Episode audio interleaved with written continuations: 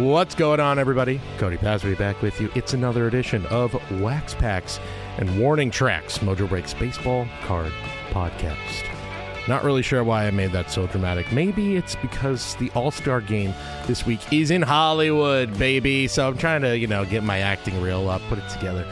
Call me or call my agent. I don't have an agent. What am I talking about? It's All Star Week, Home Run Derby. You probably watched it last night. As of this recording, we haven't watched it. So, uh, welcome from the future. Uh, fun stuff all week long. MLB draft just happened. Uh, but we're going to get into a lot of stuff today about the first half and some of the big stars of the first half and what the future will bring for them in the hobby. We're also going to talk about the National. It's coming up next week. We're going to talk more about it next week, but I thought give you a little taste from a guy who has been around the block here in the hobby. He's Ryan Cracknell. You know him from Beckett.com, the Beckett hobby editor. All those checklists you eagerly wait for, all those price guides you are looking up. Ryan is a big part of that over at Beckett. I talked to Ryan about what to expect from the National for a first timer. That includes me, first timer at the National. I'm that guy. Uh, what I should expect, what anyone who's a first timer should expect uh, from this huge gathering of everybody who loves all things sports cards. I cannot wait. But of course, we talk about those big first half performers, some big names you're going to see in LA at the All Star game this week, what the future has in store for these guys in the baseball card world. Here is my conversation with Ryan. You know the name. You know him as the guy that if you're waiting for those checklists, uh, he he is the guy to go to. How often, Ryan? I gotta ask. First of all, welcome to the show. I'm sure every day you are getting something like, "Hey, man, where's the where's my checklist? You, you're you're the guy with the checklists. Uh, uh where are they? I'm waiting." Yeah, it's uh, just about every day. Kind yeah, depends on what's coming out, and uh, you know we got National Treasures basketball coming this week. I think still. And so just kind of waiting on that. Uh, yeah. Just know I am checking for those uh, national treasures. It's not even, it's just going on lunchtime. I've already looked for it six times today.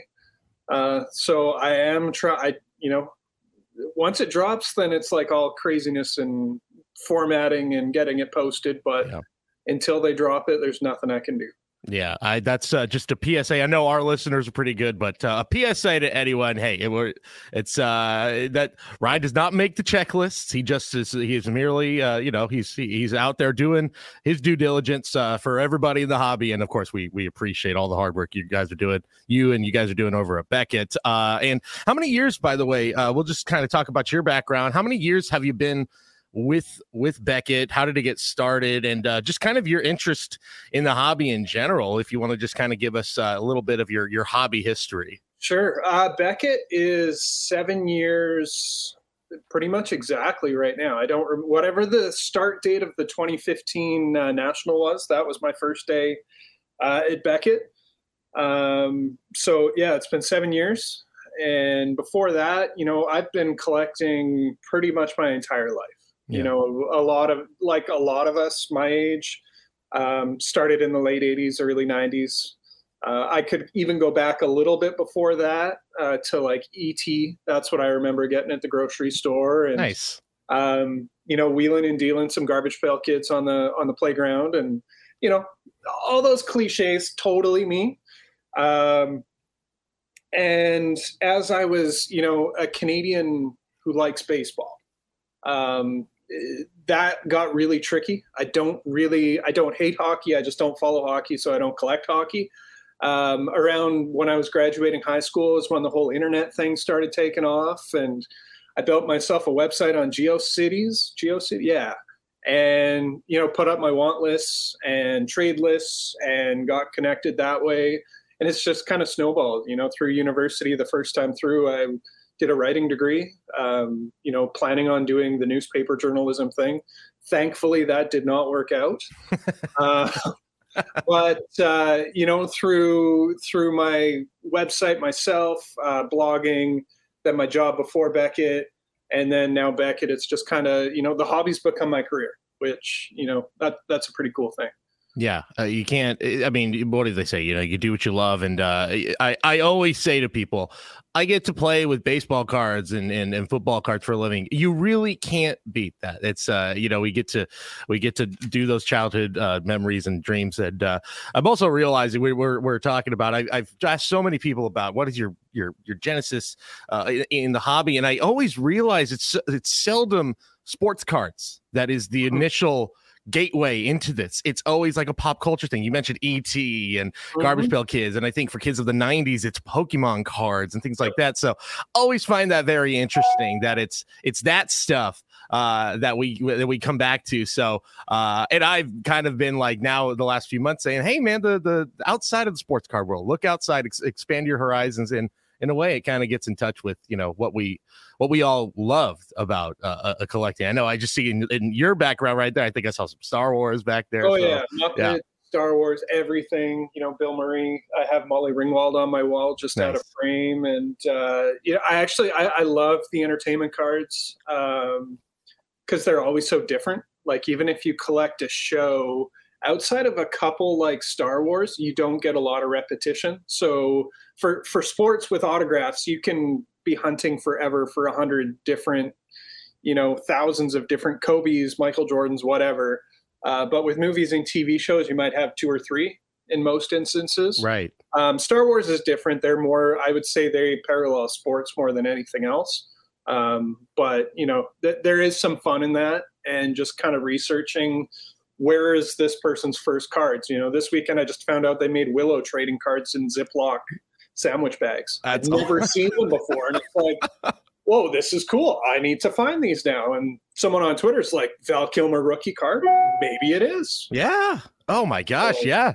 And the, the new Willow show's coming out. So you'd think, yeah, yeah now's the time. Now is the time to collect. Prospecting on Willow. Yeah, that's that's right. We need some Warwick Davis cards. Yeah, for sure. Uh, I also saw you mentioned the Muppets. I actually I saw your tweet that you found a bunch of Muppet magazines. Yeah. I have got a box that I bought God, maybe two years ago. I, I just didn't know what to do with it. So it's sitting sealed, but it's the Muppets. I think it's the inaugural season of the San Jose Sharks, but it's all Muppets e, uh, with hockey with set. hockey, ho- yes. the hockey set. Yeah. Muppets take the ice. It's, uh, yeah. it's, it's a weird one. It's a weird one. Very- the, the coolest ones in there are where they redo the NHL logos as Muppet characters. Those are a lot of fun. That's cool. Um, if, if I remember correctly, that was when the NHL was trying to connect with kids. You know, the Fox era with the glowing puck and everything yes. else. And, yeah. you know, what's more 90s and kids than the Muppets? Yeah, that's yeah, exactly. Yeah, I I know it as, as, a child of the '90s. Yeah, a lot of Muppets movies were watched. Muppet Christmas Carol, Treasure Island. So yeah, all of that was was in heavy rotation at my house. Uh, but hey, we're we're here to talk some baseball cards and, and sports cards in general. Uh, and before we delve into now, we're at the All Star break for baseball. Uh, I do actually want to get your thoughts. We're a week away from the national, uh, and I'm uh, happy to have you on now. Uh, hopefully, we'll see you out there at the national. Are you going to be making the trip out there? I am. I leave uh, a week today. I begin my journey. I'm a little stressed out about it because yeah. apparently airlines and everything else, crossing borders. Um, but yeah, once I get there, it'll be great. Yeah, exactly. That's that's the thing. Yeah, we're where it's you know it's it's always the thought for us. It's like uh, you know we had that show in Vegas, so easy. It's West Coast, we can drive, and this is you know it's a it's a whole nother thing to uh to bring the whole unit over to to Atlantic City. But I'm very excited. This is uh personally this is my very first national, so uh I am I'm stoked about it. Like you said, a little nervous. So yep. I want to hear from you and anyone who's listening who might be going to the national, whether it be for the first time or maybe it's their first time in Atlantic City City. What are some of those expectations uh, that you should have as a first timer, or maybe some of those l- things that you wish someone might have told you going into that first time at the National? Um, number one, prepare to be overwhelmed, not in a bad way, just like the sheer scope of it. Um, in my neck of the woods, I don't have big card shows. I've never been to big card shows. Uh, so I, be- I believe 2014 was the first time I went to a national and I was just like, I just had to kind of take it all in at first. Um, I'm a processor to begin with. I like to be methodical, I guess. And it was like, whoa, there's a lot going on here. uh, with all the people, everything else. Just be prepared for that. It's not a bad thing. It's not a good thing. It's just that's just the way it is. Yeah. Um, but with that, don't spend all your money all at once. If you're going with a budget, uh, there's a lot of cards there. I, a lot of it's like the really really new stuff I found, or the really old vintage stuff. So if you're kind of looking for that 90s stuff, at least the years that I've been, early 2000s um, you, you're going to be hunting and digging and everything else. You'll see some of it, uh, but I wasn't. I, I, went with a couple things that I was looking for, and I wasn't able to actually find them there, which kind of surprised me a little bit. Um, but still, more than enough to find. Yeah, and uh, you know, with that, the obvi- the thing that everyone says, and it's so so true: have comfortable shoes. It's going to be a lot of walking. Um, and comfort is huge. If you're going to be waiting in line for autographs, you know, you just want to be comfortable. It's and the easiest thing you can do is wear a good pair of shoes. Um, bring some water. Don't have it out and about because dealers are going to freak out at you at their table, and obviously, uh, but have something just to keep yourself refreshed. Uh, the the stalls in restaurants in there, they're they they're a captive audience, so they're going to charge you for it, and we all want to spend spend more money on cards. So just bring that bottle of water. Um, be patient. You know, it, it, at, with so much to take in, it's going to take some time to go through the show floor. Hopefully, you're there more than one day. Is as crazy as that seems for a card show, um, you know, you can spend the whole weekend there and still miss tables. I've done that before. I've been there the entire time and in the last hour of the show i'll be like i have not been to that table yet so that's great that's part of the treasure hunt um, you know if you're connected on twitter or any sort of community through the breaks uh, meet with people it, like this is a time to meet in person and you know connect a face with with a handle and that's that is a yeah. tricky thing nowadays is i know people more by what their twitter handle is than their actual name and right you know, so the national lets you make those connections and and see your friends and everything else. It's got, I, I liken it to summer camp for collectors in that regard. Uh, so I think those those are the big ones that I would have, and have a backpack with some supplies. You know, you need your top loaders, your penny sleeves, uh, maybe a 400 count box, just so that you can put your stuff in, so that you're not carrying it around in your loose hands all day, putting it on a table, forgetting about it um, you know, those are that was something that I wish someone had told me and I didn't think of, and it seems so obvious. Yeah, uh, maybe it's too obvious. So, yeah, but you never know. It's uh, as someone who I think uh, every trip I have gone on for the last five years forgets at least one thing. Uh, yeah. yeah. I think it's definitely something good to know. Even the obvious things I think are are, yeah. are something and, you need to say and if you're doing the autographs, if you're going to be getting a photo, it's probably easier to pick up an 8x10 top loader at your local card shop if you have one versus maybe finding one somewhere on some table. Um, so, yeah, just come prepared that way.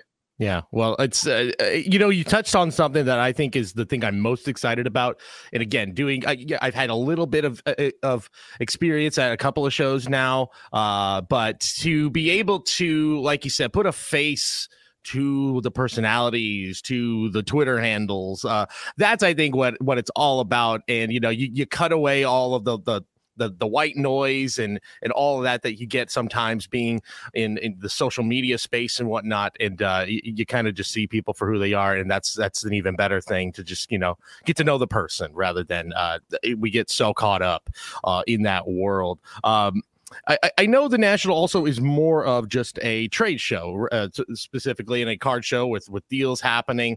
But there's been so much in the hobby, so much news that has happened since that last national uh, in the hobby, obviously the Fanatics stuff and all yep. that, and Topps and um, what you know, all these licenses these going to different places. Uh, I, this this is probably just pure speculation, so you know, go as far as you like.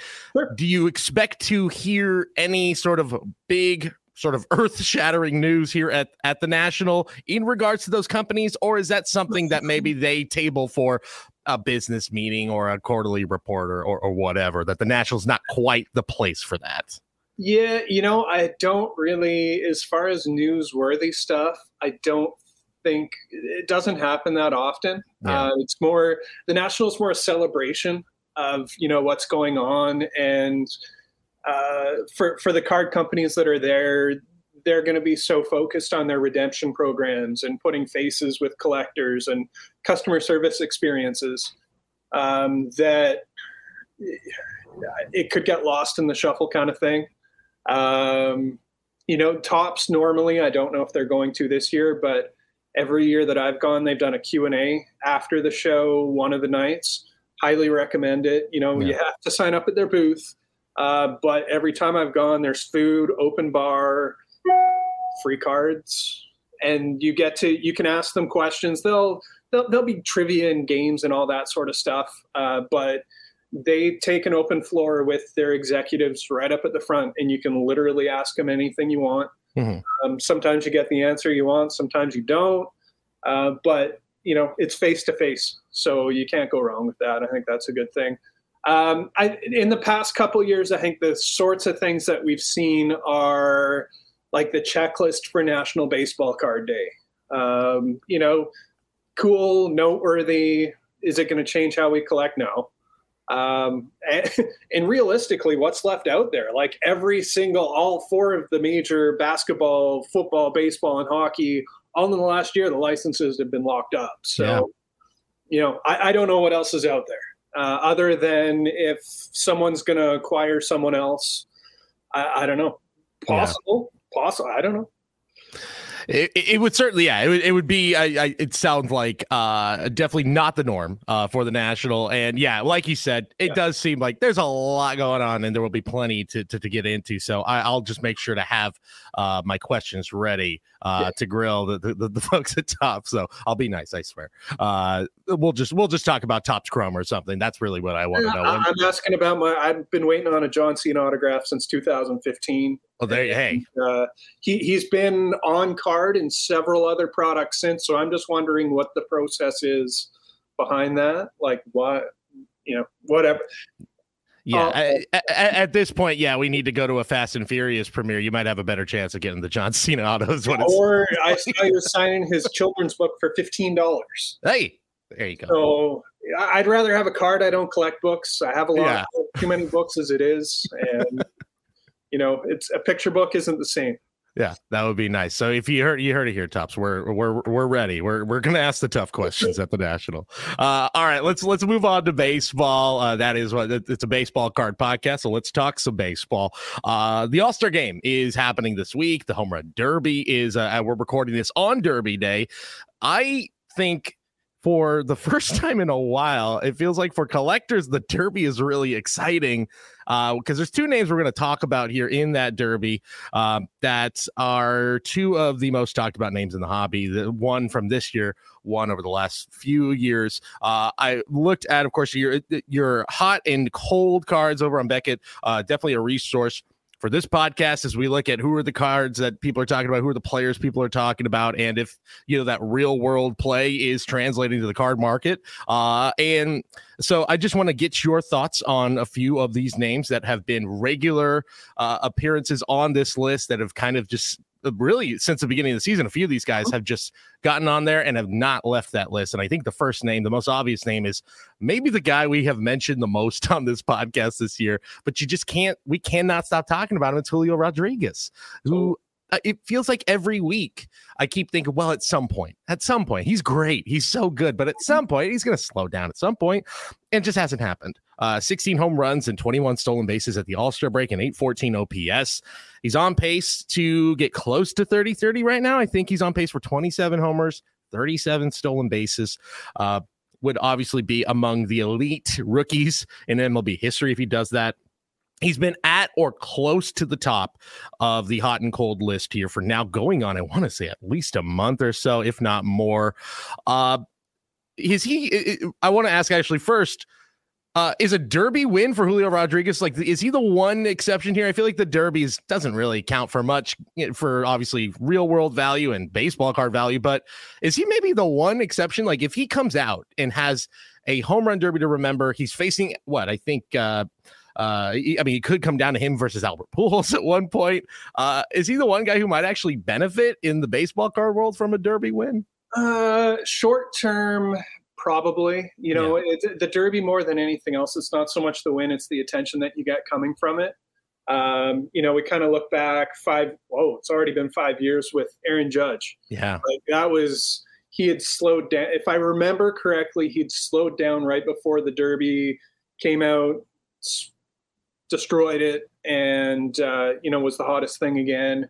Uh, Pete Alonso, it's been the same kind of thing the last couple years. It's that added attention. Uh, it's short term, just like the slam dunk in, in basketball. You know, when do we talk about Aaron Gordon cards? Not very often, except dunk time. Um, but also, if you look at Michael Jordan, part of his legacy is the slam dunk championship. And, you know, so short term, yeah, it's going to give a boost. I think the bigger thing is the places, you know, we're on the West Coast, so we hear about them every night whenever yeah. we turn the TV on or, you know, wherever we get our, our highlights from uh, we're used to it. Whereas on the East Coast, I don't know. I I don't live over there. I don't know how much they're seeing him because uh, he's doing his thing at night and they're sleeping. Uh, but I, definitely an opportunity there. I think uh, long term, it's not going to make a difference. Don't go if you're into the prospecting thing. Look at more of those season numbers. Look at his age. Yeah. Not oh look, he hit 18 home runs in one round of the home run derby one time okay, that that it's cool. It's great to watch. you know, we still talk. Even Josh Hamilton, you know, yeah. over a decade ago, that was his claim to fame forever. And well, yeah, let's not talk about Josh Hamilton. Yeah, yeah, we'll leave it there. yeah, uh, you know, you you make a point. I think there is the the difference of like, yeah, you could be an Aaron Gordon win one slam dunk contest, or you could be Michael Jordan win one that's so iconic and it becomes one of you know 30, 40 iconic moments in your career. I kind of also liken it to like Ken Griffey Jr., like obviously both Mariners. I just, it's, it is, yeah. that's what kind of gets my juices flowing here about Julio Rodriguez is how much we keep bringing up Ken Griffey Jr. in comparison yeah. to him. The numbers, the flair, the, eh, the, the, the, the personality. And now if he can win a derby, it's just another one that it, it's just another accolade. And I feel like we have to start to say Seattle Mariners are like, if you're looking at like teams that like, if you want to get, you know, collect teams, Mariners to me as as exciting as like collecting a Yankee or collecting a Red Sox. Like they are kind of a marquee baseball team for baseball collectors with the amount of iconic players they have churned out through the years, and now J Rod could be that next guy. I'm I'm I'm a Mariners fan, so I'm hoping so. Yeah. I'm also sitting on a stack of Jarred Kelenics that I bought in the off season. Uh, you know that I could get a whole lot cheap. You know, we'll we'll see. He could come back. He could. It could. It could. But, you know, yeah. with with Rodriguez, he he does have that X factor. Uh, the concern for me, I'm just, I've really tried to avoid comparing him to Griffey because there's never going to be another Griffey. Yeah. And if you're if you're collecting and you're you're putting your money into Rodriguez because you think he's going to be the next Griffey, you're going to be disappointed. Um, but he's he's the first Julio Rodriguez. That could be its own thing. Like you know, seeing how rounded a player he is so far already. Um, you know how, like you mentioned, the personality piece.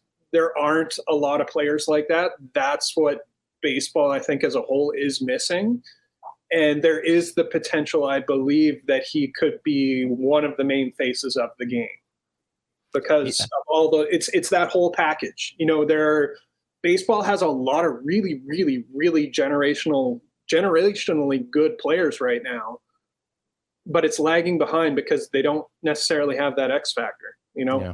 I love Mike Trout. Mike Trout's great, but he isn't that big personality that he, he isn't electric off the field. On right. the field, yeah. You know, if you watch him a lot, I've got to see him in Seattle a couple of years ago, and it was crazy. Just watching him, you knew he was better than everyone else. My wife doesn't watch much baseball and knew he was better than everyone else, but uh, we don't have that big thing, the pizzazz, and I think Rodriguez has the potential to potentially do that.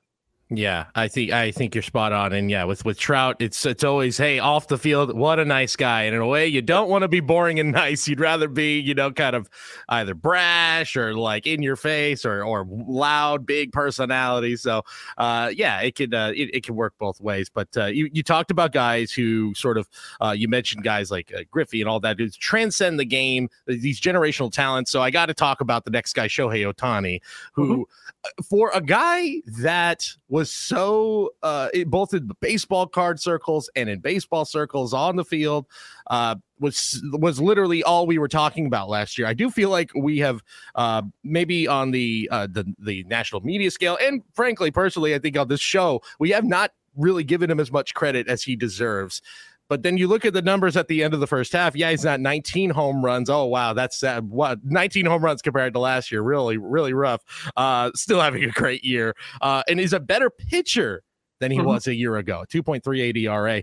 Um, I guess I'll start there. Do you think maybe uh, I, I, don't know where do you where do you think he's in the hobby? Because right now it kind of feels like he still is this huge name, but we're obviously not talking about him as much. And is part of that because pitching has really taken a front seat here. Whereas last year, I mean, 33 homers at the break. He was just hitting these monster shots. He was on SportsCenter every night. Uh, obviously, we know hitting just does well, does better in the hobby. Do you think maybe he now taking this turn, uh, becoming a true ace pitcher in a way, is making us in the hobby just talk about him maybe a little bit less? Uh, I honestly don't think we know how to deal with him. Yeah. You know, he's the like absolute first of his kind. And we don't know what to make of it. His numbers are great, but if you look at a league leaders list, he's not there because he's doing he's just off the cutoff on both lists of pitching and hitting. Um, so we don't we don't know how to judge that. Like it's really hard. Um, I think the Angels just not being good has certainly, you know, him and Trout playing for a horrible team isn't doing any good on the West Coast, no less. Um, so again, there's that piece of people on the East Coast maybe missing out and you know not seeing what he's doing as much. Plus, he's after last year. Last year was so, dare I say, magical. Yeah. Um, the first time we'd seen something like that, we have seen kind of this sort of thing before. So it's not it's not new. It's more ex- we expect it from him now. Um, you know, so maybe that's why. Is he still driving? I think he's still driving the hobby quite strong. Yeah. Um, you know, he has a huge market that we don't see overseas in Japan. Like he's truly the he is the global baseball player right now. Um, and if you look at things like uh, Topps now print runs, you know, that to me is kind of one of those indicators of how someone is accepted in the hobby when they're not a rookie his card is outselling everyone. Even now, he's outselling some of the top rookies this year for those hmm. sorts of things. So it's kind of a weird way of looking at it, but you know that shows that people are buying his cards. And if an outing of 12Ks sells 5,000 or 3,000 cards at 10 bucks a pop, that's that's pretty telling. Yeah. Yeah, I mean, he still does remain like a hobby favorite. Uh, I, I know I did see it's it's almost like I don't know whatever you can you can count it towards. It's either just we're not. It's maybe uh, like I see maybe larger outlets last year were covering stories of like wow, a Shohei mm-hmm. Ohtani card sold for this much and it's on ESPN or whatever. Maybe those there's still these huge sales and they're just not getting as reported by major media outlets. But still, he is. I think you mentioned in this special sort of rarefied air among uh, hobbyists at this point. Do you think that? If Shohei is like done after the season, just sort of throw it out there as a as a hypothetical. Uh, mm-hmm. Uh, does he occupy this space where he is just kind of his value is almost untouchable at this point because it was this magical moment, or does he need a few more years to be in that sort of Mike Trout? The value's never really ever going down. He's locked in as an all time legend uh, and an all time hobby favorite going forward. I, I think he's pretty close to locked in. Um, you know, if if you when he first signed with the Angels, he already there was already that market there. He, he's already done like what close to a decade or whatever in Japan beforehand. Um, I would look to Hideo Nomo is is another example. Mm-hmm. His stuff is still, you know, autographs are are huge because he didn't sign until I think like 2003, 2004, something like that. So his career was pretty much done before he signed his first autographs. Um, but his stuff, he's still popular to a certain extent for someone of his caliber um, in pitching. He had Ohtani has the awards. You know, he got the MVP last year. That puts him in an elite level. Um, but I guess that would put Terry Pendleton in the same level too. So, uh, you know, I, I, think he, he's definitely solidified. Uh, something that I was actually thinking of a couple weeks ago with Ohtani is we actually haven't seen any of his really, really rare, like those marquee cards. They haven't come up for sale in the last year. Like yeah. when everything was exploding over the last year, I can't recall off the top of my head seeing um, you know, the superfractor sold in September 2018 for I think it was 192,000, which at the time was, you know, I, yeah. I remember looking in shock at the screen as the auction was closing, like running down. Like that is, and now it's like that wouldn't even be a blip, which is oh, crazy. Oh, yeah. Sheesh. Yeah, so, that might be your starting point for a that that card today with Shohei Ohtani. Oh, I, I, suspect yeah. I don't like predicting. Yeah, yeah something, but given what things have sold for, it has to be a million dollar card now. Yeah, I would and, so. But when it closed, he was, you know, off getting surgery, and everyone's like, he's done. Like he's done. That person wasted their money. Ah, like I can't believe how many comments I read of that. And you know, sure enough, he comes back a couple years later, better than ever. And yeah, we haven't seen those. You know, the red refractors, yeah. uh, the kanji autographs once those start coming up, I think one needs to come out of the woodwork. And then once that happens, we can really get a sense of where he's at in the hobby. Um, but that stuff is dried up completely.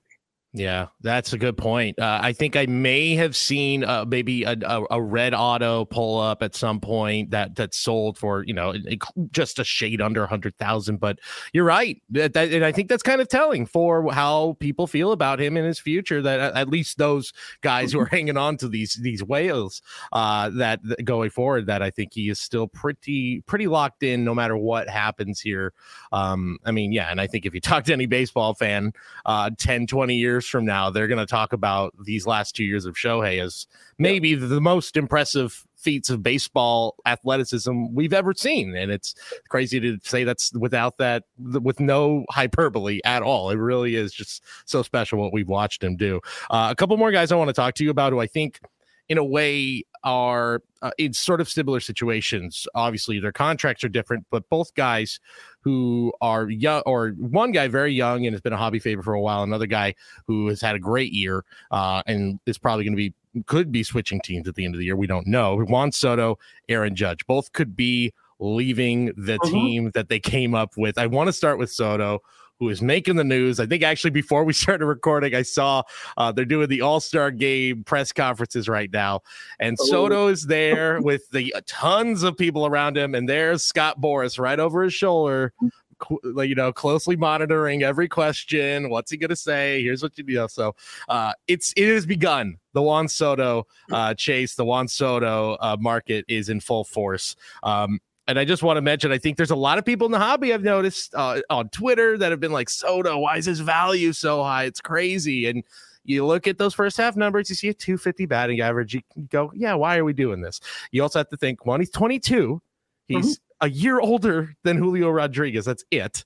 Uh, and since June 22nd, uh, 411 batting average, 786 slugging percentage, a 1,363 o- OPS. Uh, Nationals looking to uh, reportedly trade him.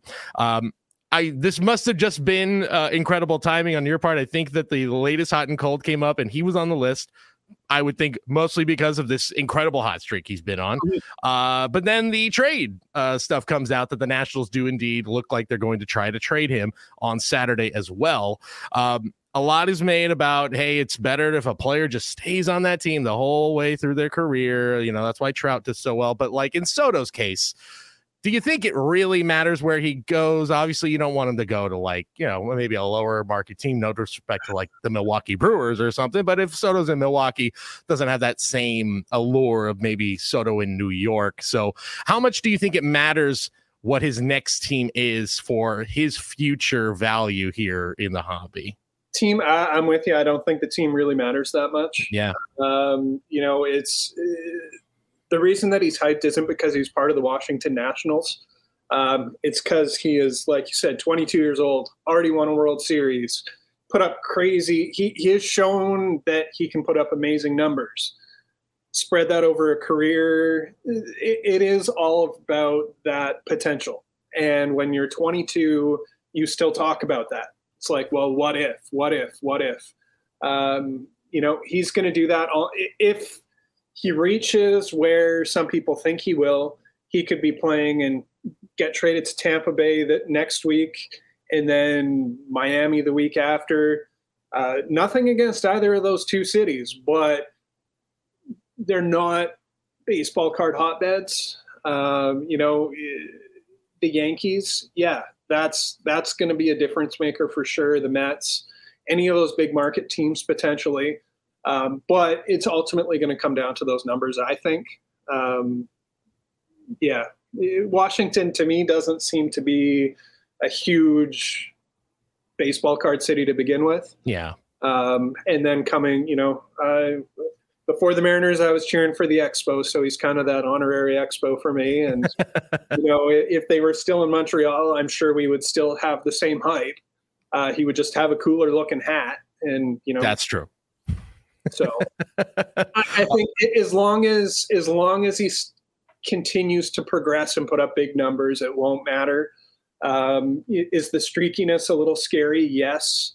I haven't also spent tens of thousands of dollars on Juan Soto cards. I've held on to whatever I pulled out of Topps archives and Holiday and Update in 2018, and that's that's where I'm at with his stuff and uh, yeah, well, we'll see. There, there's that whole that whole 2018 class is just so good. Yeah, it, it, really is remarkable how much talent is out of that 2018 class yeah. uh, right now. And I mean, it really over a two year span, 19 as well. Just so many, so many names that really drive uh, the baseball card world that are just mm-hmm. uh, from those two years. Uh, it's it's so interesting too that Soto and and you know kind of just uh, really processing through this right now, like how his value is so uh, just so like in that top two or three sort of like, top tier echelon here hmm. uh, among collectors, and yet he almost consistently has a first half that is markedly worse than his second halves every single year. And maybe it's just the guys who collect Soto are much more patient than uh, than a lot of other folks, and they think, yeah, we know it's a full season. You got to go a full 162, and then when the off season comes around, that's when you look at those numbers again. And uh, I, I, just find it interesting that uh, for a guy who is now pretty clearly a second half player. His value still remains at an elite level. Last one I want to talk about uh, is Aaron Judge, who mm-hmm. I think he uh, we talked about him a little bit before, um, where it's he does for collectors. I think for me represents a guy that is like the most clear, uh, the most clear like sell him candidate uh, of the season for me personally as a guy that is having a career year, monster year, contract year. Also over 30 going into his next few years like he is on the second leg of his career. Could still be great could still be wonderful. Um, what do you think about aaron judge here as we go into the second half? 33 home runs mm-hmm. uh, leads all of baseball. He has sort of been he he has he's been uh, not very clear about his intentions of what he wants to do going forward uh, with the Yankees. The Yankees have made him multiple offers, and both of all of them have been rejected. Um, but I think there's still mutual interest that to stay there. I think personally, I think his value is almost completely tied to staying with the Yankees. If he goes to any other team, I, I just don't see him having the same value in the hobby. Yeah, no, I'm I'm with you. Um, you know, for he's like the purest kind of Yankee player since since Jeter. And where Soto, I can see, I, I, don't see a difference wherever he goes. Yeah. Aaron Judge, he's he is a Yankee. Like there are certain players that come along, and when it comes to the Yankee, they just they have to be. I, I honestly, I don't see, I don't know Aaron Judge. I don't talk to anybody like that. I just, but I can't imagine him going elsewhere. Um, and I, I think the the most recent comparison would be when Pujols left St. Louis. You know, he was a yeah. career Cardinal, and then all of a sudden he left, and it was like, what the heck? and his numbers just weren't that. He he was in the second half of his career, and his numbers weren't great either. So it ultimately dragged him down. Uh, if Judge stays in New York and he stays a Yankee, even if you hate the Yankees, he, he is a player that he's he's so kind. He hits monster home runs. You know, he, he's got a big smile. He's he literally is that whole package of good old Americana. And so he has to stay in the Yankees uniform, in my opinion. Yeah, I, I absolutely agree. I, I think if he's doing this, uh, it, uh, yeah, you mentioned with Pujols, it's it's really only been I think in the last couple of years where people finally realize, oh yeah, Pujols is putting up all these numbers. He's going to be oh, possibly close 700 home runs by the, by the end of his career, possibly. Uh, where I think a lot of people who are maybe looking at like, where are these Albert Pujols cards? Where where can I find them? And now the market's gone up over the last couple of years, but you yeah. know, he, he, kind of just got lost for 10 years in Anaheim. Uh, yeah, I think the same thing could happen to Judge, where he could be, be by the end of his career, he's approaching 500, 600 home runs, and then finally people come around. But if he's a Yankee that entire time, I mean, it, it makes all the difference in the world. Yep. It kind of, you know, the way you were talking about Judge, it just made me realize, boy, if Mike Trout was a Yankee, because uh, because Judge is not uh, the biggest personality off the field. I feel like he no. kind of is the Trout type of personality. He's just a nice guy, good yeah. with fans, uh, it, it, and says all the right things. It's Mike Trout. So if Trout was in New York, uh, yeah, it just kind of tells me that would make. I, I, don't even want to think about what his cards would be worth if he was in New York. It would just it's making me sick to my stomach how uh, how how much those would be. Uh, boy, it's gonna be a fun week, uh, All Star Week in the hobby. Uh, just had the draft as well. We did an episode last week on the draft. Um, uh, I don't know how much you were looking into the draft. I think I saw you write up uh, just some of the cards that you can find. Yeah, right I just. I honestly couldn't tell you anything yeah. about any of the players really, other than they have baseball cards. That yeah. I, um, I don't have a lot of time to begin with, so I oh, leave yeah. prospecting to the experts, and I will happily overpay for their cards once they become something. That's yeah. kind of where I, I, save more in the long run that way myself. It's like, okay, well, they've made the majors. Now I'll buy their card now that it's a lot more and I'll go for second or third tier or fourth tier that I can that I can swing. But I'm okay with that. Yeah, yeah, exactly. I think Crash Course for Collectors is like there's a lot of names I know. Oh, Matt Holliday's son, uh, Andruw Jones' son, Carl Crawford's son. I know those guys. Yeah, let's uh it has those, to be good. They got to be good, right? They got to be good. Uh, I think there's even former football players with sons in this draft too. Uh, yeah, Green, Green yes. is it AC Green? Was it no? Eric Green, I believe, was, okay. was his father. Yeah, so uh, there's a lot. Of, there's a lot of uh, good bloodlines, a lot of talent in that in this recent draft. So that's really all you need to know. Uh, Ryan, on the way out, I do. You mentioned it. You're uh, you grew up a, a Montreal Expos fan. Mm-hmm. Uh, what do you think of? Do you think we are going to get baseball in Montreal uh, once again? Maybe I know Rob Manfred's throwing it out there. Montreal is on that list of possible expansion teams. Do you think it's going to happen, and do you think it would work? Uh, if expansion team, no. Um, another team moving there potentially. I think that's the the biggest possibility. Uh, honestly, living on the West Coast, I honestly think Vancouver is a great fit for an MLB team. Mm-hmm. Uh, you know, natural rivalry with Seattle. We have that in hockey now. Um, the West Coast loves baseball. Like all the minor league things that I've been to over the years, maybe not a lot, but the attendance is pretty strong for for lesser baseball. Um, so we'll hope so. Um, is it going to be the same Expos? I don't know. Like I kind of wrestle over it because I collect Expos cards, but I don't know if I'm ready for modern Expos, like every set, every time kind of thing. Uh, I, I, have mixed feelings that way. Yeah. Uh, another Canadian team, yes, that I would love to see. Uh, right. I think I think we could handle it. Um, you know, the last time Expos had bad ownership, uh, the stadium, from what I understand, I haven't been to Montreal ever. Uh, the stadium was like not it was it was rough. Yeah, and people were tired in that city of being you know messed around with, and going, oh, your team's going to leave. Well, why would you support that? And our and the dollar was really really bad at the time. It was like 50, uh, uh, one dollar Canadian would get us like sixty cents US. Hmm. So that's that's a lot of money to have to to spend and everything else. So that's stabilized. I think it could work. Will it happen? I, I don't know. I, I don't know if baseball needs to expand. Uh, do some teams need to relocate? Yeah, if you're getting only a few thousand people a night, yeah, it, it might be a possibility.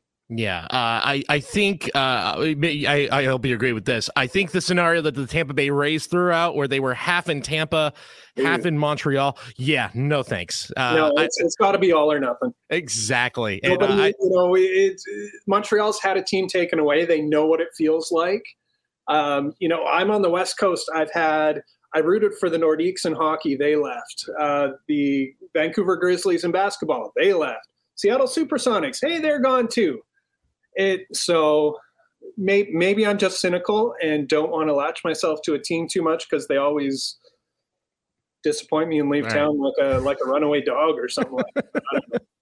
Uh, Vancouver definitely though is it's one that has shocked me that they they just don't have more pro sports teams, and I feel like they always throw out, well, it's so close to Seattle. It's like, well, there's a lot of mm. places that are big that are close to each other. I don't know why that's yeah, and there's not a big international border in between those two places, so there's yeah, that too. Yeah, and you know it, it's not easy to get to Seattle. I have to like 24 hours in advance, and I'm like right nearby, but right I have to drive a couple hours, go on a boat for a few hours, and then drive more. And yeah, don't make it to Seattle too often. Yeah, yeah, no, it's uh, yeah, it's when it's something that seems like oh, it's ninety minutes away, but uh, yeah, that's uh, it's not tells does not tell the whole story. So uh, what we're trying to say is yes, more Vancouver pro sports teams. I yes. think uh, wholeheartedly agree with that.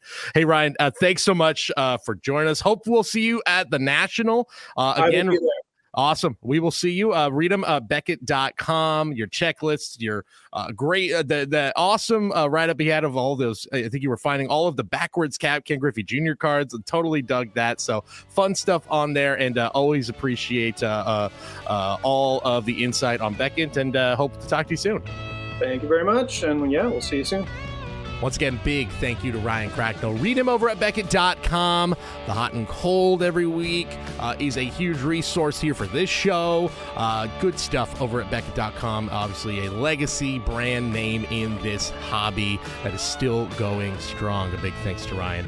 And of course, make sure to subscribe to this show and all of our podcasts Mojo Break Sports Card Show. If you haven't already subscribed, do so now. Subscribe wherever you listen to podcasts. Look that up. Mojo Break Sports Card Show. New episodes of Wax Packs every Tuesday. New episodes of our flagship show, The Hype, every Thursday. And find us at the National in Jersey and AC, baby. Find us there. We'll have Mojo Break Media stuff. You can see me, you can see Doug, you see Danny, you see the whole gang. It'll be fun. One big happy family in Atlantic City. Uh, enjoy the All Star game, everybody. Uh, until next week, I'm Cody. We'll talk to you on the next episode of Wax Packs and Warning Tracks.